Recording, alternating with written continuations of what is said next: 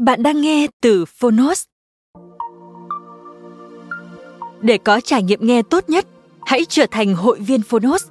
Bạn sẽ được tiếp cận kho thư viện hơn một nghìn sách nói có bản quyền. Ở podcast này, chúng tôi chia sẻ chương một của những tựa sách thuộc nhiều lĩnh vực khác nhau.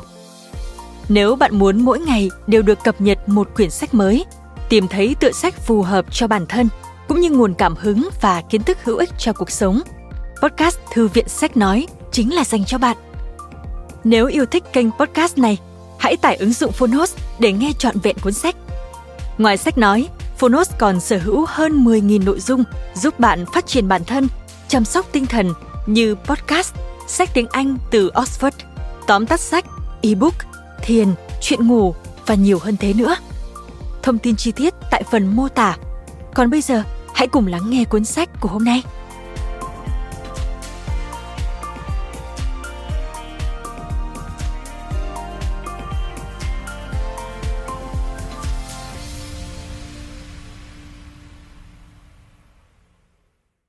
Bạn đang nghe từ Fonos. Vượt qua âu lo, chữa lành tâm trí. Kiểm soát trầm cảm trong bảy tuần bằng liệu pháp nhận thức hành vi.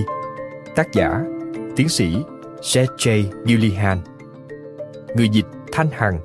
Độc quyền tại Fonos. Phiên bản sách nói được chuyển thể từ sách in theo hợp tác bản quyền giữa Fonos với công ty trách nhiệm hữu hạn văn hóa và truyền thông một chín tám không Books.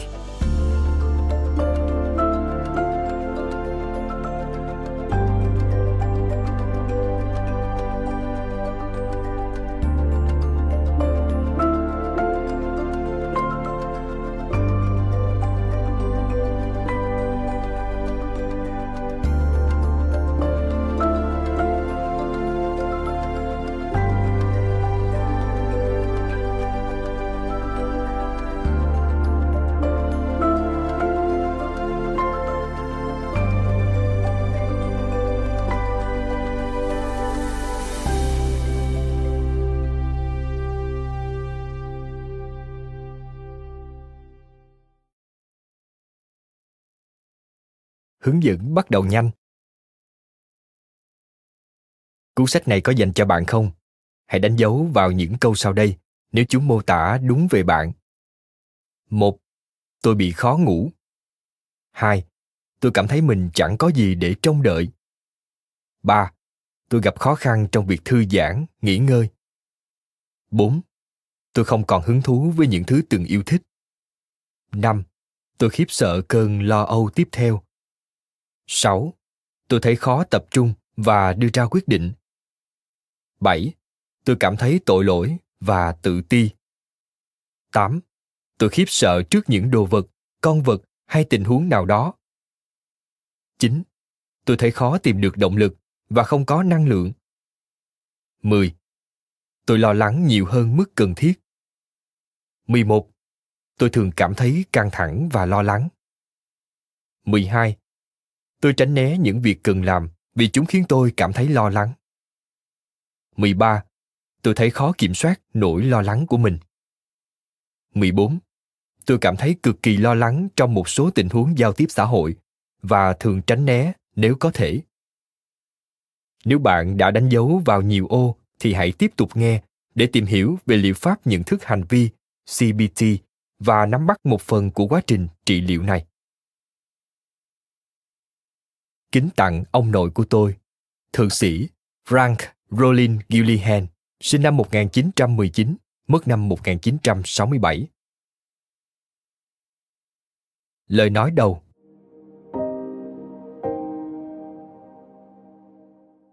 Nghiên cứu đã cho thấy liệu pháp nhận thức hành vi Cognitive Behavioral Therapy, viết tắt là C B T, là phương pháp điều trị hiệu quả nhất dành cho các chứng rối loạn trầm cảm và lo âu, vượt qua thuốc men và các loại trị liệu khác về khả năng làm vơi đi khổ đau và ngăn ngừa tái phát. Nhưng C B T là gì và nó hoạt động như thế nào? Thật khó để đánh giá đúng quyền năng chữa bệnh của C B T cho đến khi bạn tận mắt thấy tác dụng của nó. Khi khám lâm sàng, tôi đã chứng kiến nhiều người bị suy nhược bởi những chứng rối loạn này được thức tỉnh khi học được các kỹ thuật liên quan đến nhận thức, hành vi. Chẳng hạn, một trong những bệnh nhân của tôi, một phụ nữ sáu mươi lăm tuổi bị trầm cảm nặng đã ba mươi năm nay, tìm đến chỗ tôi với cảm giác tuyệt vọng và hoài nghi rằng tôi có thể giúp bà ấy thoát khỏi tình trạng này hay không. Bà nghĩ mình là một nạn nhân của trò xổ số di truyền tàn nhẫn, và bà ấy hay tôi chẳng thể làm gì để cải thiện tâm trạng của bà. Nhưng trong một số buổi trị liệu, bà ý thức được về các quá trình suy nghĩ của mình và thừa nhận rằng nhiều giả định của bà về bản thân không dựa trên thực tế. Bà bắt đầu chất vấn những giả định ấy trước khi vội vã đi đến kết luận và xem xét các khả năng khác. Bà nhận ra rằng những suy nghĩ của mình không phải lúc nào cũng hoàn toàn chính xác, và bà học cách tìm kiếm bằng chứng trước khi tin vào những phán đoán ban đầu. Sự nhận biết về những khuôn mẫu suy nghĩ của bà kéo theo những thay đổi tuy nhỏ nhưng sâu sắc trong cách bà giao tiếp với chồng mình. Khi cuộc hôn nhân dần cải thiện, bà cảm thấy đủ an toàn để xét lại những diễn giải về phản ứng của người khác đối với mình và bắt đầu thấy được những lăng kính mà thông qua đó bà nhìn thấy một thế giới đã bị bóp méo. Thông qua xê bê tê, bà có thể sắp xếp lại các quá trình suy nghĩ của mình để có thể chấp nhận thế giới và bản thân dựa trên những cơ sở chính xác hơn. Dần dà, bà có được sự tự tin để bắt đầu giao tiếp xã hội trở lại và tìm đến thăm hỏi những thành viên trong gia đình mà bà nghĩ rằng đã từ mặt mình. Bà lấy làm ngạc nhiên, thích thú trước phản ứng của họ. Tôi đã dõi theo quá trình bà ấy biến đổi từ một người hầu như không thể tập trung sức lực để đi dạo thành một người tham gia vào các sự kiện của gia đình và xã hội, một người luôn mong chờ ngày hôm sau. Đó là tiềm năng thay đổi cuộc sống của xê bê tê. Khi bị trầm cảm và lo âu, người ta thường tìm kiếm sự trợ giúp trong sách vở, nhưng thường rời bỏ chúng khi gặp phải những thuật ngữ khó hiểu hay những lời giải thích dài dòng về lý thuyết tâm lý, hay cảm thấy nản chí bởi độ dài của các cuốn sách. Đối với những người đang vật lộn với tâm trạng chán nản hay kiệt quệ vì lo âu, thì một cuốn sách dày, sử dụng những từ ngữ trừu tượng có thể khiến họ cảm thấy quá sức. Nhưng trong cuốn sách này, tiến sĩ Gillihan cung cấp cho chúng ta những bài tập đơn giản, xúc tích và không gây căng thẳng. Đây là cuốn sách lý tưởng dành cho những ai đang cảm thấy kiệt sức hay bị đánh bại bởi cuộc chiến nội tâm.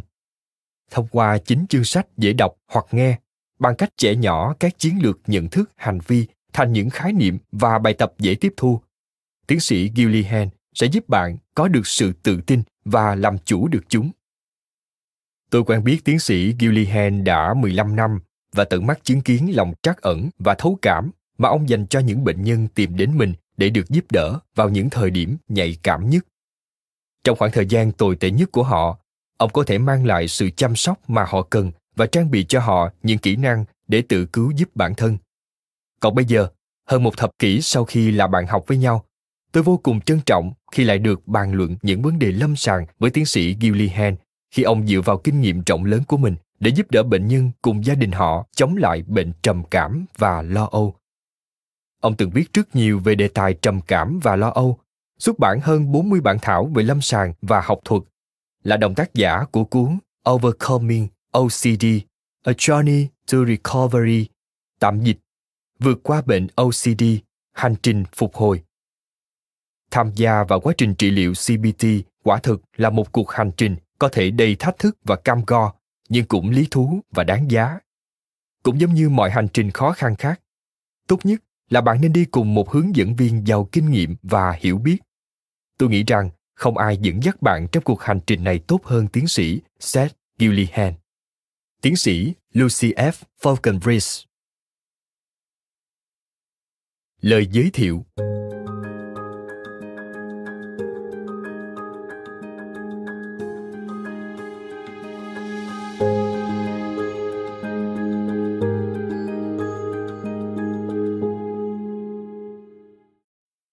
thế nào để giúp mọi người bớt khổ đau và sống trọn vẹn hơn? Câu hỏi này đã thôi thúc tôi trở thành một nhà tâm lý trị liệu. Tôi vẫn nhớ lần mình tìm ra câu trả lời khi còn là một học viên cao học. Tôi đang ngồi trong thư viện vào một đêm khuya, đọc qua một tài liệu được gọi là liệu pháp nhận thức hành vi, gọi tắt là xê bê tê. Trong buổi học đó, Tôi biết được cách mà xê bê tê giúp chúng ta thay thế những suy nghĩ và hành vi không có lợi bằng những suy nghĩ và hành vi mới hiệu quả hơn. Phương pháp điều trị dường như rất hợp lý, thể hiện tinh thần hợp tác giữa nhà trị liệu và thân chủ, rất tôn trọng những người đang tìm kiếm sự trợ giúp. Với giả định ngầm rằng chúng ta có thể sử dụng những gì còn nguyên vẹn, lành mạnh trong mình để chữa lành những gì bị hư hỏng. xê bê tê thu hút những hiểu biết nhân văn của tôi. Các chương trình xê bê tê cũng được thử nghiệm kỹ càng, do vậy tôi có thể tự tin rằng chúng sẽ giúp được cho nhiều người. Tôi biết rằng mình đã tìm thấy mục đích của đời mình là trở thành một nhà trị liệu. Sau khi nhận bằng thạc sĩ, tôi muốn được đào tạo chuyên sâu hơn về xê bê tê nên đã theo học chương trình tiến sĩ tại Đại học Pennsylvania. Đây là ngôi trường đã phát triển nhiều phương pháp điều trị nhận thức hành vi được thử nghiệm tốt nhất. Trong mười hai năm tiếp theo, tôi đã học, thực hành và nghiên cứu liệu pháp xê bê tê dành cho người mắc chứng lo âu và trầm cảm. Ban đầu, với tư cách là một nghiên cứu sinh tiến sĩ, sau đó là một giảng viên tại Đại học Pennsylvania, tôi nhiều lần bị ấn tượng trước sức mạnh của xê bê tê trong việc giúp đỡ mọi người vượt qua những rào cản và khó khăn. Điều tôi không thể đoán được là các nguyên tắc của xê bê tê sẽ hữu ích ra sao đối với cá nhân tôi. Cuộc sống vốn khó khăn với tất cả chúng ta, và tôi từng trải qua những cơn hoảng loạn, tâm trạng chán nản, mất ngủ, lo âu, căng thẳng và thất vọng não nề. Tôi nhận thấy các công cụ của xê bê tê hữu ích cho nhà trị liệu cũng như thân chủ. Tôi cũng từng hoài nghi tác dụng của việc trị liệu. Tôi biết lợi ích của việc có ai đó lắng nghe và xác nhận quan điểm của chúng ta, nhẹ nhàng thách thức chúng ta khi cần thiết, cho chúng ta một chỗ để có thể nói bất cứ điều gì và được chấp nhận như chính con người chúng ta hiện tại. Nếu đã tìm được một nhà trị liệu giỏi thì bạn sẽ hiểu chính xác điều mà tôi đang nói. Nhiều người tìm đến văn phòng của tôi cũng từng được trị liệu tâm lý trước đó.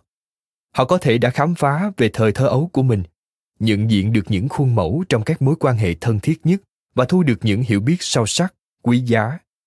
Họ có lẽ thấy trị liệu tâm lý rất hữu ích, thậm chí cứu mạng họ. Thế nhưng họ vẫn tìm một nhà trị liệu xê bê tê vì lý do nào đó mà họ không thể tạo ra những thay đổi như mong muốn. Có lẽ họ vẫn chưa thể thoát khỏi thói quen né tránh những tình huống không thoải mái, hay họ tiếp tục bị quấy rầy bởi nỗi lo âu triền miên, hoặc họ không thể dừng thói quen tự chỉ trích bản thân. Thứ mà họ thường tìm kiếm là những kỹ năng và công cụ để xử lý các vấn đề mà họ ý thức rất rõ. xê bê tê có thể giúp một người chuyển hóa hiểu biết sâu sắc thành sự thay đổi. Tôi muốn càng nhiều người càng tốt được trải nghiệm sức mạnh của xê bê tê để giúp những cuộc chống chọi của họ trở nên dễ kiểm soát hơn. Không may thay, nhiều người đơn giản là chẳng biết đến phương pháp điều trị tâm lý ngắn hạn nhưng mang lại hiệu quả cao đó. Những người khác thì gặp khó khăn trong việc tìm được một nhà trị liệu cung cấp kỹ năng xê bê tê. Còn những người khác nữa thì lại không có đủ khả năng chi trả cho việc điều trị. Cuốn sách này là một phần nỗ lực nhằm giúp những ai cần đến xê bê tê dễ dàng tiếp cận được nó. Mục tiêu của tôi khi viết cuốn sách này là giới thiệu cho bạn một bộ kỹ năng có thể giúp giảm bớt lo lắng và trầm cảm. Nếu đã đọc những cuốn sách khác về xê bê tê, bạn có thể thấy cuốn sách này khác biệt trên vài phương diện. Tôi đã cố gắng để khiến tài liệu này trở nên dễ đọc hoặc nghe hơn mà không đưa vào những thông tin rườm rà. Tôi cũng tổ chức một chương trình kéo dài bảy tuần xoay quanh các chủ đề. Tại sao lại là bảy tuần? Cấu trúc của cuốn sách này tương tự với những gì tôi làm với các thân chủ của mình. Trong các buổi trị liệu đầu tiên, chúng tôi xây dựng một kế hoạch điều trị cố định. Sau đó bắt đầu học những kỹ năng cơ bản của xê bê tê trong vài buổi tiếp theo. Phần còn lại của quá trình điều trị tập trung vào việc áp dụng những kỹ năng đó. Cuốn sách này cũng có bố cục. Học những kỹ năng xê bê tê bạn cần càng nhanh càng tốt. Sau đó tiếp tục tự mình sử dụng những kỹ năng này. Nói cách khác, bạn học cách trở thành nhà trị liệu của chính mình. xê bê tê đã giúp vô số người có cuộc sống tốt hơn. Nhưng có phải ai cũng được hưởng lợi từ xê bê tê không? Chưa chắc. Nhưng tôi phát hiện thấy những người làm tốt đều có xu hướng làm ba việc. Đầu tiên, họ hiện diện. Có lẽ việc tham gia trị liệu thường xuyên là một điều tốt. Thứ hai, họ mang theo một sự hoài nghi cần thiết, trở thành một tín đồ chân chính trong quá trình trị liệu, không nhất thiết là thu được lợi ích từ nó. Và cuối cùng, Họ sẵn sàng thử một số điều mới mẻ. Tôi hy vọng bạn cũng làm như thế. Hiện diện trong trường hợp này có nghĩa là dồn toàn bộ sự chú ý và mục đích của bạn vào công việc này, vì bạn chỉ nợ bản thân có vậy. Tôi khuyến khích bạn đào sâu vào kế hoạch và xem liệu nó có hữu hiệu với mình hay không. Nếu bạn làm được những việc này, thì tôi tin rằng bạn sẽ trở thành một phần của đại đa số những người thu được lợi ích to lớn từ xê bê tê. Bắt đầu nào! Phần một.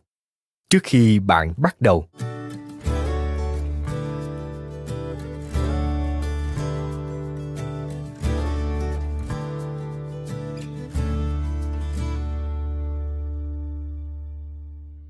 Trước khi đi sâu vào chương trình kéo dài bảy tuần, thì chúng ta nên tìm hiểu một chút về xê bê tê.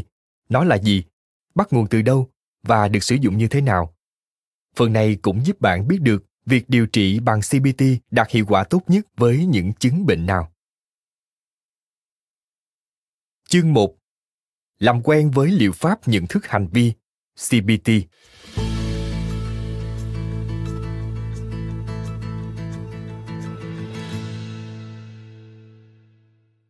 Trong chương này tôi sẽ mô tả về xê bê tê, bao gồm một tóm lược ngắn gọn về cách thức nó được phát triển và thảo luận về cách mà các nhà trị liệu có thể áp dụng nó. Tôi cũng sẽ đánh giá về tính hiệu quả của nó. Đến cuối chương, bạn cần nắm được ý tưởng lớn đằng sau xê bê tê và những điều khiến phương pháp này hiệu quả đến vậy. Trước tiên, hãy xem xét trải nghiệm của Ted. Ted đang tản bộ trong rừng vào một sáng mùa xuân mát mẻ. Những cây anh đào và hoa mộc lan đang nở rộ, và anh cảm nhận được sự ấm áp của những tia nắng mặt trời khi chúng chiếu xuyên qua những tán cây, tiếng chim hót vang rừng. Khi đang đi, Ted thấy một cây cầu bằng gỗ. Cây cầu trông khá rộng và vững chắc, chiều dài bằng khoảng một chiếc xe buýt trường học. Cây cầu băng qua một con lạch lớn dài khoảng mười đến mười hai mét bên dưới. Khi đến gần cây cầu, đột nhiên anh cảm thấy ngực và dạ dày mình thắt lại. Anh nhìn xuống con lạch và đầu óc anh đột nhiên quay cuồng. Anh có cảm giác không khí ở đây ngột ngạt. Anh nghĩ, mình không thể làm được, mình không thể băng qua cây cầu này. Cây cầu dẫn đến con đường mòn phía trước, đến những quang cảnh mà anh đang mong chờ được ngắm nhìn. Khi cố gắng trấn tĩnh lại, Ted tự hỏi tại sao chuyện này lại xảy ra. Anh chưa từng gặp vấn đề gì với những cây cầu cho đến khi bị mắc kẹt trên một cây cầu dây văng giữa một cơn giông lớn. Và bây giờ thì những cơn hoảng loạn đó thường xuyên xảy ra. Sau khi cảm thấy bình tĩnh hơn, anh cố gắng thu hết can đảm để đi qua cây cầu. Lên được vài bước thì anh bị choáng ngợp bởi nỗi sợ hãi và quay đầu chạy. Thất vọng, anh quay về xe của mình. Nếu Ted theo đuổi phương pháp điều trị vào nửa đầu thế kỷ hai mươi, nhiều khả năng là anh sẽ tham gia phân tâm học, một liệu pháp được tìm ra bởi Sigmund Freud và được những môn đồ của ông tiếp tục phát triển. Phân tâm học dựa trên sự hiểu biết về tâm trí của trường phái Freud, bao gồm các nguyên lý như những trải nghiệm thời thơ ấu là những yếu tố mạnh mẽ quyết định nhân cách. Những phần quan trọng của tâm trí bị chôn vùi rất sâu bên dưới ý thức của chúng ta. Dục vọng bản năng và tính hiếu chiến đối đầu với ý thức của chúng ta, dẫn đến lo lắng và xung đột nội tâm. Theo đó, Freud xem phân tâm học như một phương pháp để hiểu và giải quyết những xung đột nội tâm trong vô thức bắt nguồn từ thời thơ ấu. Trong các buổi trị liệu phân tâm học, Ted có lẽ sẽ nằm dài trên đi văn và nói hàng tiếng đồng hồ. Thì thoảng nhà phân tâm học của anh sẽ chêm vào vài câu hỏi hoặc bình luận.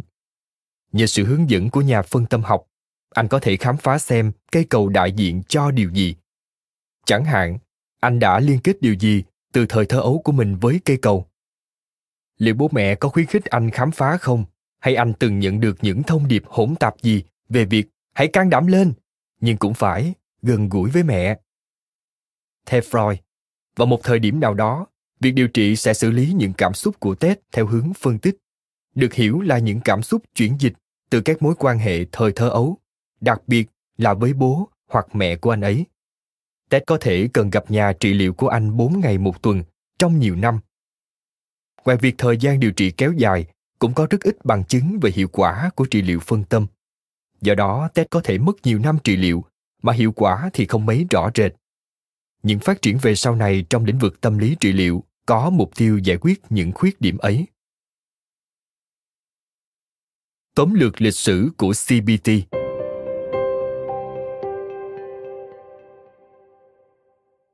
Nửa sau của thế kỷ hai mươi, một cách tiếp cận rất khác biệt nhằm xử lý kiểu sợ hãi mà Ted trải qua xuất hiện. Các tác giả và các nhà nghiên cứu đã hình dung ra một dạng trị liệu được xây dựng dựa trên các khám phá khoa học gần đây. Đầu tiên là trong lĩnh vực hành vi động vật và không lâu sau là trong lĩnh vực nhận thức hay tư duy. Hãy cùng xem xét từng hình thức trị liệu này và cách chúng sáp nhập với nhau. Trị liệu hành vi. Một ngành khoa học mạnh mẽ về hành vi và việc học hỏi của động vật được phát triển bắt đầu từ đầu thế kỷ hai mươi. Đầu tiên, Ivan Pavlov khám phá xem động vật học cách kết nối hai thứ như thế nào.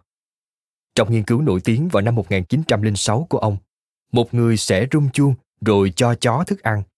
Sau vài lần như thế, con chó bắt đầu chảy nước dãi khi nghe thấy tiếng chuông. Nó đã học được rằng tiếng chuông báo hiệu sắp có thức ăn. Vài thập kỷ sau, các nhà khoa học như bê ép Skinner đã khám phá ra hành vi được hình thành như thế nào. Điều gì khiến chúng ta có nhiều khả năng làm việc này và ít khả năng làm việc kia? Giờ đây, người ta đã có câu trả lời, đó là trừng phạt một hành động để ngăn chặn, khen thưởng một hành động nhằm khuyến khích. Tóm lại, các phát hiện của Pavlov, Skinner và các cộng sự của họ đã cung cấp nhiều công cụ nhằm tác động đến hành vi của động vật, bao gồm cả hành vi con người. Vào giữa thế kỷ hai mươi, các nhà khoa học hành vi đã nhận thấy một cơ hội lớn để áp dụng các nguyên tắc này vào lĩnh vực sức khỏe tâm thần. Thay vì tốn nhiều năm trời nằm trên đi văn, có lẽ một vài phiên trị liệu tập trung vào hành vi có thể giúp con người vượt qua lo âu và những vấn đề tâm lý khác. Có lẽ người tiên phong nổi tiếng nhất về liệu pháp hành vi là bác sĩ tâm thần người Nam Phi, Joseph Wolpe, người đi đầu trong phương pháp điều trị lo âu dựa trên hành vi được gọi là giải mẫn cảm có hệ thống. Cũng đến từ Nam Phi, Arnold Lazarus là người đã hợp tác với Wolpe để thiết kế một liệu pháp đa phương thức, tích hợp trị liệu hành vi thành một cách tiếp cận toàn diện hơn. Họ cùng các nhà trị liệu hành vi khác sẽ lý giải và điều trị cho cuộc xung đột của Ted như thế nào. Họ có thể sẽ nói điều gì đó như thế này. Chà, Ted, có vẻ như anh đã dần dần hình thành việc sợ hãi những cây cầu. Có lẽ vì anh từng có trải nghiệm đáng sợ trên một cây cầu, và bây giờ anh liên kết những cây cầu với mối nguy hiểm. Mỗi lần đến gần một cây cầu, anh lại bắt đầu hoảng sợ, cảm giác thực sự khó chịu. Thế là đã nói giảm rồi đấy. Vì vậy, việc anh cố gắng thoát khỏi tình huống đó là hoàn toàn dễ hiểu. Mỗi lần trốn tránh, anh cảm thấy nhẹ nhõm. Anh đã tránh né một thứ có cảm giác kinh khủng, nên anh được tưởng thưởng vì né tránh. Mặc dù việc đó khiến anh cảm thấy tốt hơn nhưng không giúp anh băng qua cây cầu, vì phần thưởng đó củng cố thói quen né tránh. Còn đây là những việc chúng ta sẽ làm nếu anh sẵn sàng thực hiện. Chúng ta sẽ lập một danh sách những tình huống khiến anh sợ hãi và đánh giá từng hoạt động dựa trên mức độ thử thách của chúng. Sau đó, hãy xem qua danh sách một cách hệ thống, bắt đầu với những hoạt động dễ và dần chuyển sang những hoạt động khó hơn. Khi anh đối mặt với những nỗi sợ hãi của mình thì chúng sẽ suy giảm. Quá trình này không nên kéo dài quá lâu trước khi anh cảm thấy thoải mái hơn khi đứng trên cầu. Vì bộ não của anh hiểu được rằng những cây cầu thật sự không nguy hiểm đến vậy. Lưu ý rằng, nhà trị liệu hành vi của Ted không nhắc gì đến thời thơ ấu hay những xung đột trong vô thức của Ted, mà tập trung vào hành vi khiến Ted bị mắc kẹt và vào việc thay đổi hành vi để giúp anh ấy tiến bộ hơn. Trị liệu nhận thức. Làn sóng điều trị ngắn hạn thứ hai được phát triển vào những năm một nghìn chín trăm sáu mươi và năm một nghìn chín trăm bảy mươi, nhấn mạnh sức mạnh của suy nghĩ trong việc điều hướng cảm xúc và hành động của chúng ta. Nhìn chung, hai người đàn ông có phong cách khác hẳn nhau, được xem là cha đẻ của liệu pháp nhận thức. Albert Ellis là một nhà tâm lý bất kính và thích đối đầu, trong khi bác sĩ tâm thần Aaron Beck là một học giả trọn đời với sở thích thắt nơ. Nhưng bằng cách nào đó mà họ đã phát triển, không ai bảo ai, các liệu pháp giống nhau một cách ấn tượng.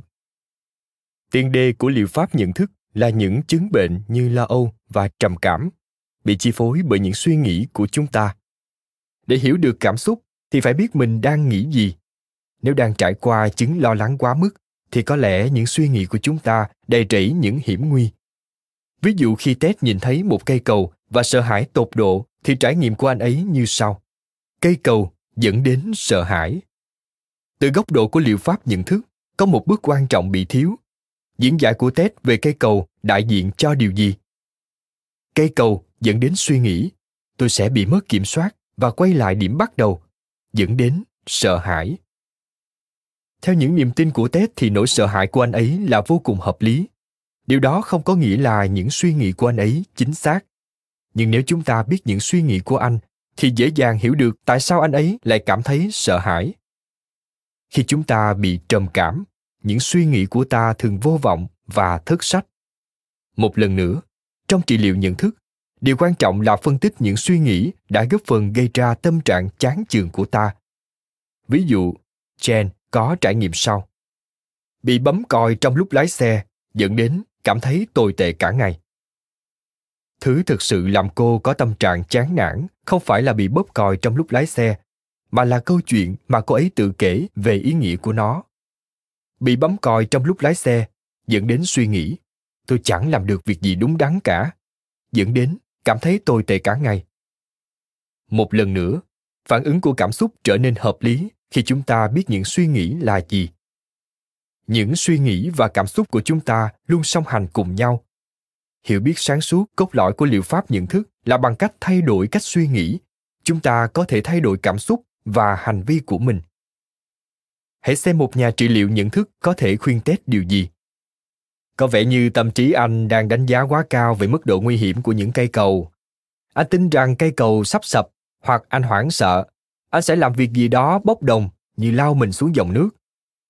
Điều tôi muốn làm cùng anh là xem xét bằng chứng.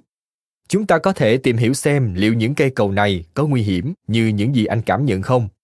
Chúng ta sẽ thu thập một số dữ liệu từ nghiên cứu, từ trải nghiệm của anh và từ những thực nghiệm mà chúng ta có thể làm với nhau. Chẳng hạn, chúng ta có thể đi trên một cây cầu mà anh thấy khó khăn nhưng có thể kiểm soát được và xem những điều mà anh sợ hãi có xảy ra không. Nhiều khả năng là anh sẽ sớm nhận ra rằng những cây cầu này rất chắc chắn và chẳng có khả năng thực tế nào cho việc anh sẽ hành động bốc đồng hay làm chuyện gì đó kinh khủng. Khi tâm trí điều chỉnh đánh giá về mối nguy hiểm thực tế, thì anh sẽ cảm thấy thoải mái hơn khi đi trên những cây cầu và có thể quay trở lại cuộc sống bình thường. Liệu pháp nhận thức hành vi, sự tích hợp tất yếu. Khi nghe những mô tả về liệu pháp nhận thức và hành vi dành cho Ted, bạn có thể cho rằng chúng nghe có vẻ không khác biệt là bao và suy nghĩ của bạn hoàn toàn hợp lý. Những suy nghĩ và hành động của chúng ta có quan hệ với nhau và thật khó để tưởng tượng việc thay đổi cái này mà không làm ảnh hưởng đến cái kia. Liệu pháp hành vi và liệu pháp nhận thức có cùng mục đích và thường sử dụng những công cụ giống nhau. Người ta cho rằng tên của các liệu pháp đã thay đổi để bao hàm cả khía cạnh hành vi và nhận thức. Như Beck và Ellis, mỗi người đều thêm từ hành vi vào những liệu pháp đặc thù của họ. Ngay cả những tổ chức chuyên nghiệp cũng tán thành quan điểm này. Hiệp hội trị liệu hành vi Hoa Kỳ trước kia đã đổi thành Hiệp hội trị liệu nhận thức và hành vi. Chú ý, nếu bạn đang bị trầm cảm nặng, có ý định tự làm tổn thương bản thân hoặc đang gặp phải các vấn đề nghiêm trọng khác về sức khỏe tâm thần, thì hãy tìm đến các nhà tâm lý, bác sĩ tâm thần hay chuyên gia sức khỏe tâm thần khác. Nếu bạn đang trải qua một tình trạng khẩn cấp về tâm thần hoặc y tế, hãy đến phòng cấp cứu gần nhất. Tóm lại, sự tích hợp đã trở thành phương pháp tiếp cận tiêu chuẩn trong xê bê tê và nó chính xác là phương pháp tiếp cận mà chúng ta sẽ thực hiện trong cuốn sách bài tập này. Chúng ta sẽ nỗ lực để hiểu được ý nghĩ, cảm xúc và hành vi có liên quan với nhau như thế nào. Mời bạn xem sơ đồ suy nghĩ, cảm xúc và hành vi được đính kèm trên ứng dụng. Mỗi yếu tố sẽ ảnh hưởng đến hai yếu tố khác.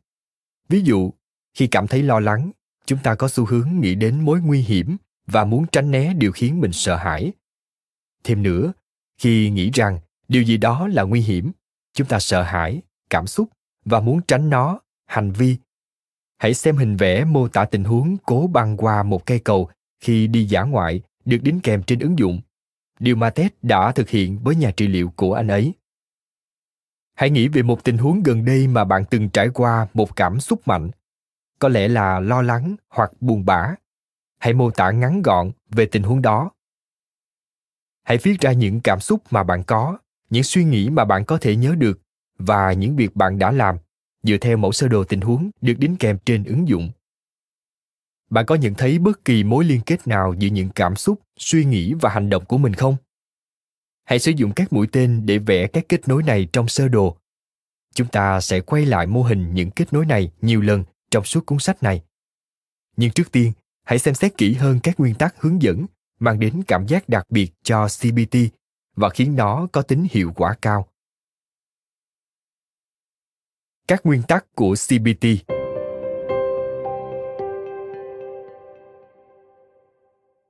xê bê tê cũng giống như nhiều liệu pháp khác, xét trên nhiều mặt. Nó bao gồm một mối quan hệ mang tính hỗ trợ giữa nhà trị liệu và thân chủ. Các nhà trị liệu xê bê tê hiệu quả dành sự quan tâm tích cực cho thân chủ và cố gắng để hiểu thế giới quan của họ.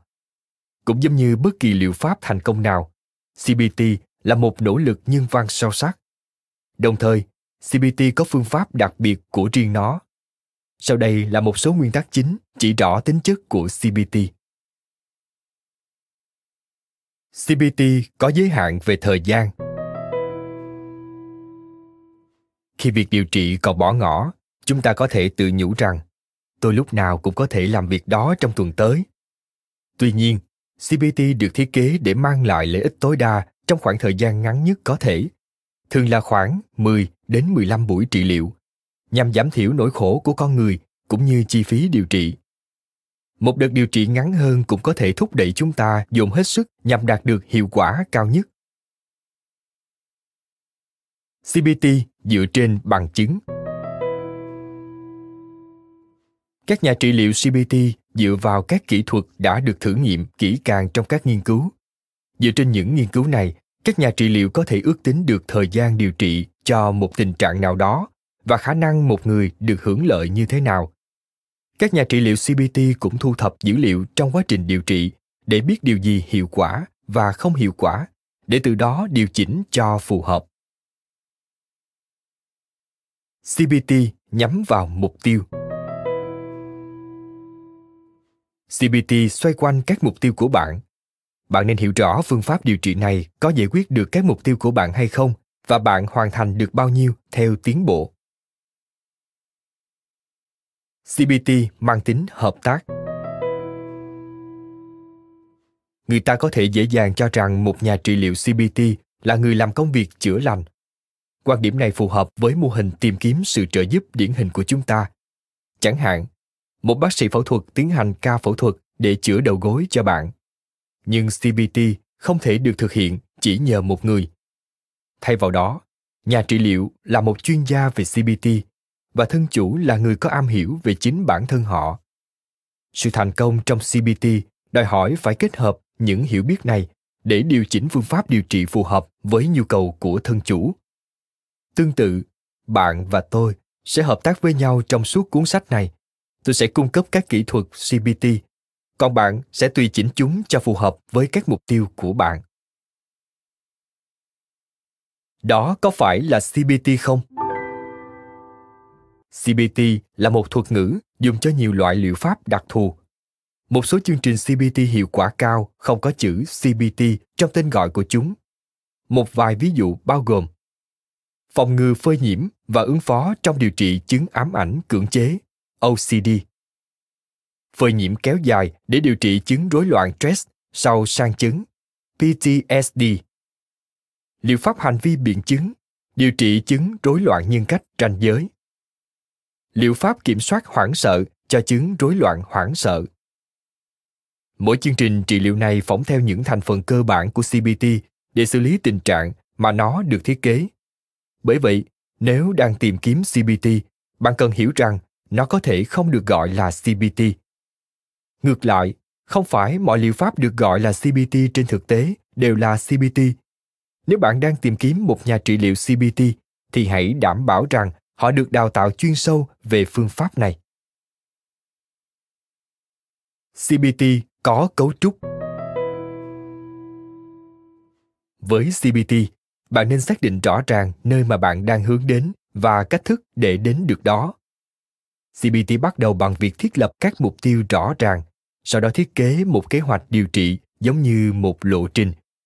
Sau khi có được bản đồ, chúng ta sẽ biết liệu mình có đang nhắm tới mục tiêu của mình hay không.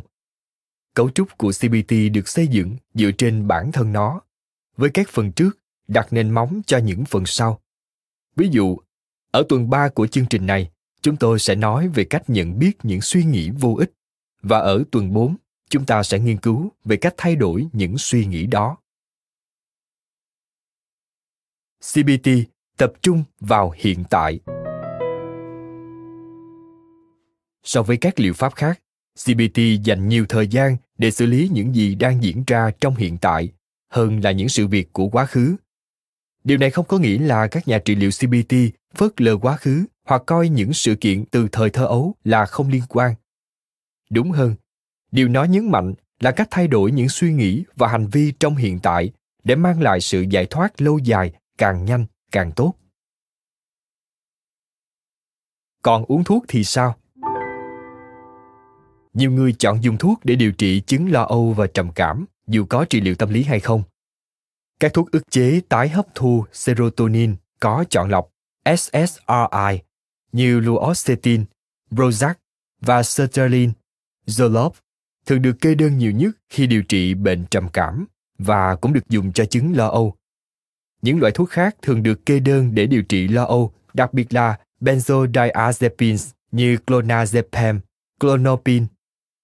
Các nghiên cứu thử nghiệm phát hiện ra một số loại thuốc thực sự đạt được hiệu quả như xê bê tê, miễn là bệnh nhân duy trì việc uống thuốc. Các nghiên cứu kết hợp với việc theo dõi có xu hướng phát hiện thấy xê bê tê làm công việc phòng tránh tái phát tốt hơn. Ví dụ, một nghiên cứu vào năm hai nghìn không trăm lẻ năm của Hollon và các cộng sự phát hiện ra rằng dùng xê bê tê so với dùng thuốc chống trầm cảm làm giảm tám mươi lăm phần trăm nguy cơ tái phát trầm cảm. Một người quan tâm đến thuốc điều trị bệnh tâm thần thì nên tham khảo ý kiến của một bác sĩ có nhiều kinh nghiệm trong việc điều trị bệnh đó. xê bê tê là một phương pháp điều trị tích cực. Đây là một kiểu điều trị xắn tay áo lên, với cách điều trị nhấn mạnh vào việc giải quyết các mục tiêu đã được xác định rõ ràng. Cả nhà trị liệu và thân chủ đều chủ động tham gia vào quá trình này. xê bê tê là những kỹ năng có định hướng. Thông qua xê bê tê, chúng ta học được những kỹ thuật kiểm soát các vấn đề mà ta đang trải qua, tự luyện tập và thường xuyên thực hành ngay cả khi quá trình điều trị kết thúc. Những người tham gia trị liệu xê bê tê thường nói, tôi bắt đầu nhận ra các trò bịp bợm của tâm trí. Giờ thì tôi có thể kiểm tra xem liệu các suy nghĩ của tôi có đúng hay không? Và tôi ngày càng tiến bộ hơn trong việc chấp nhận nỗi lo lắng của mình. xê bê tê nhấn mạnh đến việc luyện tập. Hầu hết trường hợp, việc điều trị kéo dài một giờ mỗi tuần, đồng nghĩa với việc một trăm sáu mươi bảy giờ còn lại trong tuần, bệnh nhân điều trị không được gặp nhà trị liệu. Do đó, phải thực hành các kỹ năng mới giữa hai buổi điều trị để gặt hái được nhiều lợi ích nhất. Nhiều nghiên cứu cho thấy những người luyện tập nhiều giữa các buổi trị liệu thì phát triển tốt hơn trong xê bê tê. Chúng tôi đã trình bày những kiến thức cơ bản của xê bê tê và nguồn gốc của nó. Trong vài thập kỷ qua, các nhà nghiên cứu đã kiểm tra những phương pháp điều trị xê bê tê trong thử nghiệm lâm sàng. Hãy xem những điều mà họ đã phát hiện ra. xê bê tê hữu hiệu đến đâu?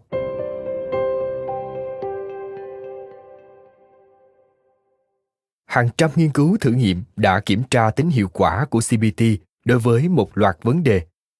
May mắn thay, chúng ta không cần phải đọc hết tất cả nghiên cứu để rút ra được thông điệp cần ghi nhớ. Các nhà nghiên cứu có thể kết hợp các nghiên cứu tương tự thành một nghiên cứu duy nhất bằng cách sử dụng số liệu thống kê phức tạp trong cái được gọi là phân tích tổng hợp. Phân tích tổng hợp liên tục phát hiện thấy xê bê tê có hiệu quả tích cực trong việc điều trị lo âu, trầm cảm và những tình trạng khác. Và những hiệu quả đó vượt xa bất kỳ tiến bộ nào mà chúng ta kỳ vọng theo thời gian, vì chúng được tìm thấy trong các nghiên cứu, bao gồm một nhóm kiểm soát danh sách chờ, tức nhóm những người tham gia nghiên cứu và được chỉ định thuộc danh sách chờ nhận can thiệp sau nhóm điều trị tích cực. Ví dụ, nếu sáu mươi người đăng ký tham gia một nghiên cứu điều trị, một nửa sẽ nhận được ngay một đợt điều trị kéo dài mười tuần, trong khi một nửa còn lại bị trì hoãn điều trị trong mười tuần. Sau đó, nhóm nghiên cứu có thể so sánh các triệu chứng của các nhóm sau mười tuần đầu tiên.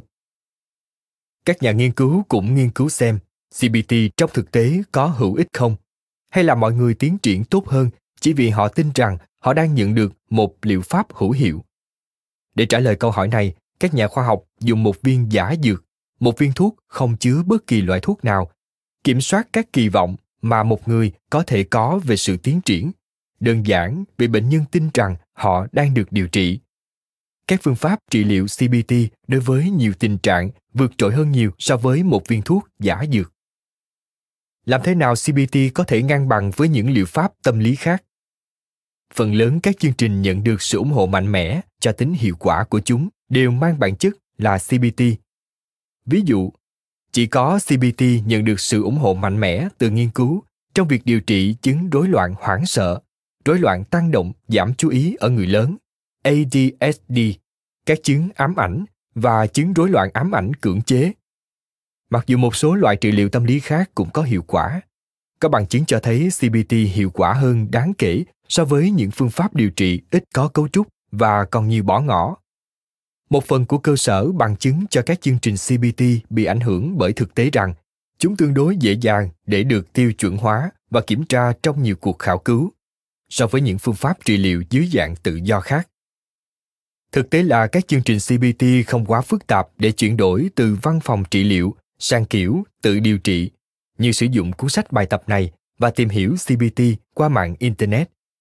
Phân tích tổng hợp liên tục phát hiện thấy liệu pháp xê bê tê tự lực cánh sinh có thể giảm bớt các triệu chứng của lo âu và trầm cảm.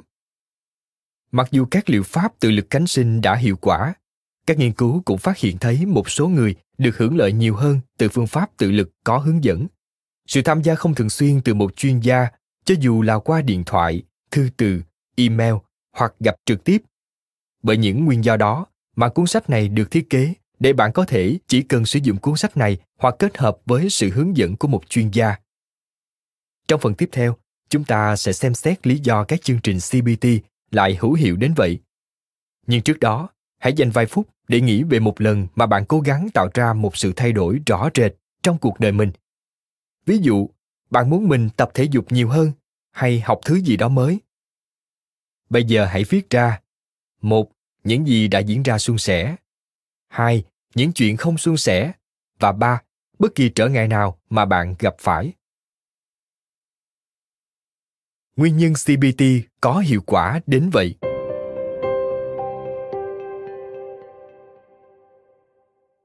xê bê tê được dựa trên một vài nguyên tắc cơ bản về những mối quan hệ giữa suy nghĩ, cảm xúc và hành vi. Dù xê bê tê mới được công nhận là một phương pháp điều trị trong vài thập kỷ trở lại đây, song nó lại dựa vào các nguyên tắc hầu như không có gì mới. Ví dụ, triết gia Hy Lạp Epictetus đã viết gần hai nghìn năm trước như sau: con người không bị phiền não bởi hoàn cảnh mà bởi cách nhìn nhận của chính họ. Aaron Beck và Albert Ellis cũng nói điều tương tự trong các tác phẩm của họ. Vậy xê bê tê bổ sung điều gì vào những nguyên lý cơ bản đã có từ hàng trăm hay hàng ngàn năm này? Các bài tập nhắm mục tiêu cụ thể.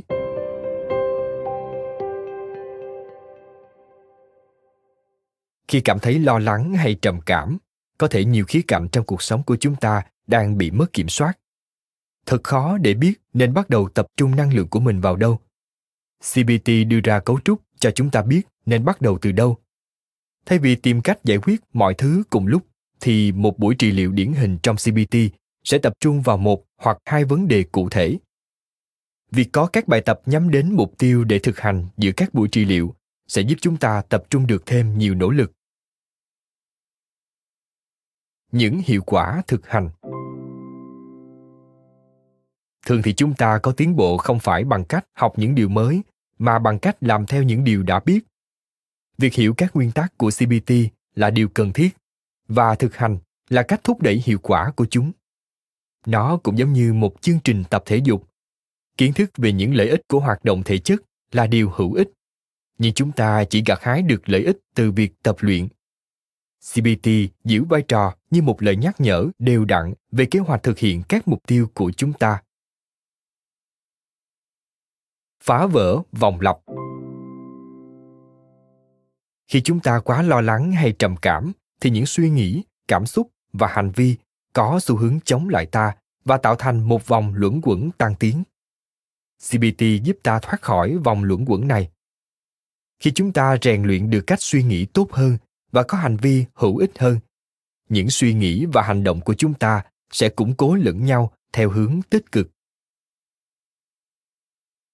Những kỹ năng thu được. Cuối cùng, việc tập trung vào việc học tập và rèn luyện những kỹ năng mới trong xê bê tê đảm bảo rằng chúng ta có thể thực hiện quá trình điều trị ngay cả khi nó đã kết thúc. Khi đối mặt với những thách thức mới, chúng ta đã được trang bị một bộ công cụ để ứng phó với chúng. Vì vậy, những lợi ích của xê bê tê còn lâu dài hơn quá trình điều trị. Đánh giá cuối chương.